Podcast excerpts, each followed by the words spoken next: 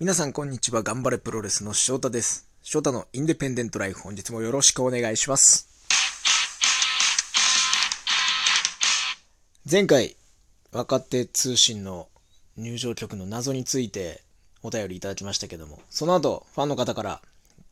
メッセージがありまして、何やらビーズの松本さんが弾いているソーロングという曲があの曲らしいです。で、検索したら出てきました。なので、迷宮入りせず、 B'z 松本さん、 B'z で検索すると出てこないんですけど、 B'z の松本さんの So Long という曲だったらしいです。ご指摘ありがとうございます。これでちょっと若通の控え室の自慢話できますね。俺は知ってるぞというふうに、あさっての控え室で自慢したいなと思います。さて今日もお便りいただいているので、そちらをお答えしたいなと思います。これ少し前に、結構前ですね、いただいてて、なかなかお答えできずにいて申し訳ありません。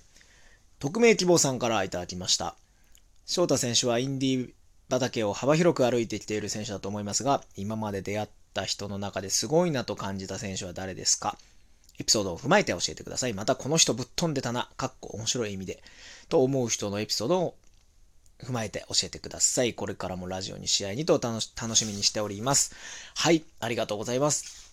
匿名希望さんいただいたお便りですが、今まで出会った人の中ですごいなと感じた選手うんは、やっぱ、インディー界すごい人ってやっいっぱいいますよね。この前、インディジュニア戦をしたアスカさんもそうだし、やっぱ藤田さん、藤田教頭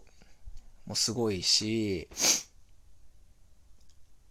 あと、パッと出てくるのはやっぱ丸山さんですね。丸山さんの頭の中というのはとてもじゃないですけど、我々が到達できるレベルにはいないなということも感じるし、いや本当にね、自分はすごい人たちに囲まれて、ここまで来て、そういう人たちに刺激をもらいながらここまで来れたなというふうに思うんですけど、あえてここで、せっかくこういうことを喋るんで、一人選べって言われると、僕は、ハイビスカスミーさんだと思います。すごいなと感じた選手。はい。琉球ドラゴンプロレス、今所属のミーさんですけど、まあ海援隊でアップルミユキとデビュー、としてデビューして、多分、僕がデビューして1年目とかの頃に、海援隊を退団してフリーになって、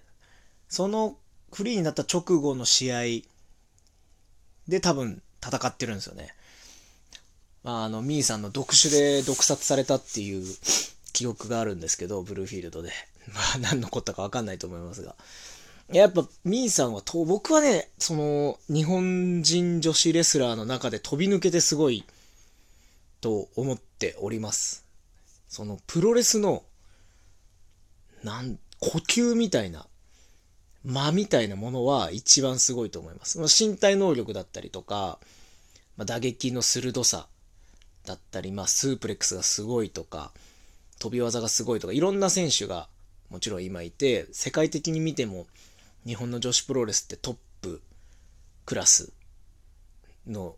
ものがあると思うんですけど、ミーさんのその、呼吸、心地の良さみたいな、プロレスの心地の良さみたいなものは、うん、まあ、飛び抜けてるような気はします。今でこそ、かなさんがね、アスカとして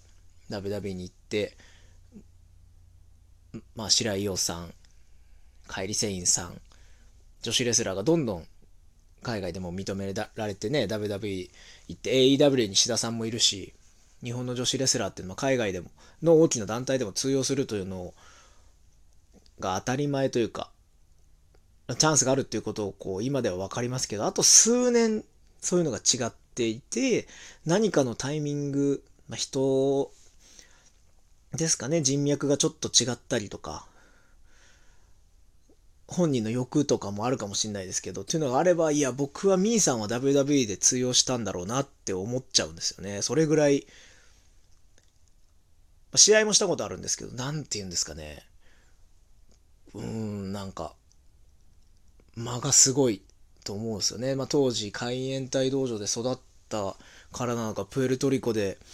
育ったものなのか、天性のものなのか、ちょっとそこまでは僕もわからないですけども、僕は一番すごいインディーで、レスラー、すごいなと思ったのは、と思うと、言われると、で、実際対戦したこと、何度も対戦したことがあって、わかるっていう部分では、ミーさんかなというふうに思いますね。まあ、気になる方はぜひ、行ける状況になったら沖縄まで足を運んで、ミーさんの試合を見てみてください。そしてもう一個、この人ぶっ飛んでたなと思う人。やっぱぶっ飛んでた人はね、基本的に佐野さんの周りに多いですから。その、デビューした当初に、佐野さんがグレートプロレスという興行をやっていて、団体をやっていて、そこにレギュラーで出れるようになったのが僕のもう全ての人生のき先を決めてしまったかのような、もうプロレス界、インディー界の面白さに取り憑かれてしまったのは間違いなくグレプロだったなと思うんですけど、その中でもね、まあ30子がいまして、グレプロ30子っていうとやっぱジョム太郎、園山レモン、ホットスタッフ桂康弘ジュニアの3人なんですけど、それぞれ全員がね、ぶっ飛んだエピソードいっぱい持ってるんですけど、やっぱ桂さんですね。ホットスタッフ桂康弘ジュニア。これがね、あの、まず、ホットスタッフ桂康弘ジュニアってなんだよっていう、な、名前がよくわかんないんですけど、なんか佐野さんが適当につけたんですよ。で、桂さんって本当に、あのこの後のエピソードでも話そうかなと思うんですけど、世界一ついてないんですよね。実写版ついてない陽一なんで、あの、ホットスタッフ桂康弘ジュニアのジュニアは、誤色なんですよ。佐野さんが確か適当に名前つけて、ホットスタッフ桂康弘でリリースしたら、シュープロなのか、どっかわかんないですけど、間違えて勝手にジュニアがついてたんですよ。俺ジュニアなんてつけてねえよって言ったのに、リリースにジュニアがついてて、そのまんま、ホットスタッフ桂康弘ジュニアが正式なリングネームになったっていうのもあって、もうこの桂さんのこの話で忘れられないのは、みんなでイベントプロレスがなんか行って、僕いなかったんですけど、イベントプロレス、協定上のイベントプロレスやって、で、まあ選手とかは控え室とか、ビップルームみたいなところで、あ、選手の皆さんもどうぞ遊んでってくださいみたいな形で、自腹でね、こう、まあ数百円ですけどね、数百円とかかけて遊んでたらしいんですよ。協定。で、協定っていうのは、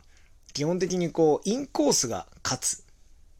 ですよね、もう。だからまあ 1. 点何倍とかしかならないんですけど、もうどうやってもインインコースが有利なレースで、インコースがまあ硬い。で、アウトコースはもう大穴になってくるんですよ。で、佐野さんとかその時小中さんとか他のピンクタイガーさんとかもいて、みんなインにかけて、まあ大体まあ当たったり外れたりぐらい。ね、インの内側から3個ぐらいがやっぱ入ってくるんですよね、3着以内に。で、アウトコースはやっぱ大穴で当たんないんですよ。で、桂さんはずっと大穴にかけ続けてたんですよ。まあ遊びという、まあ遊びですけどもやっぱ大穴取りたいっていうことで、ずっとアウトかけてて、で、みんなはインコースにかけてて、ま、ずっとずっともうインが勝ち続けてたんですけど、最終レースだけ桂さんがさすがに負けが込んで、いやもう手堅くインコースで行くわって言って、インコースを買ったんですよ。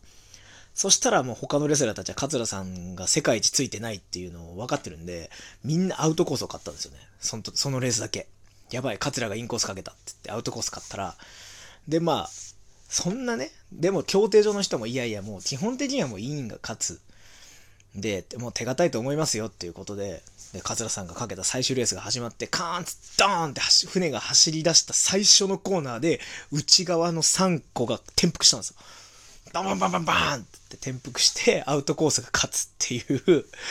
ことがあって、協定上の人もこんなのをもう私は働き始めてから初めて見ましたっていうぐらいの桂さんのついてなさっていうのは、いやちょっと今は最近もう数年会ってないですけど、プロレスもやめて、果たして、このフラアンラッキーさっていうのはまだ続いてるのかっていうのは、気になりますね。ある年は、桂さん以外家族全員が入院したっていう年もありましたしね。それは桂さんの飼ってるペットの犬すら入院しましたから。桂さん以外、全員。そんな年もありましたね。佐野さんから卵焼き屋やれっつって卵焼き屋やったこともあって、いやー、ひどかったな、あの頃は。はい。自分で勝手に思い出して喋ってますけども。いやー、そういうわけで、今日いただいたお便りから、まあ、すごいなと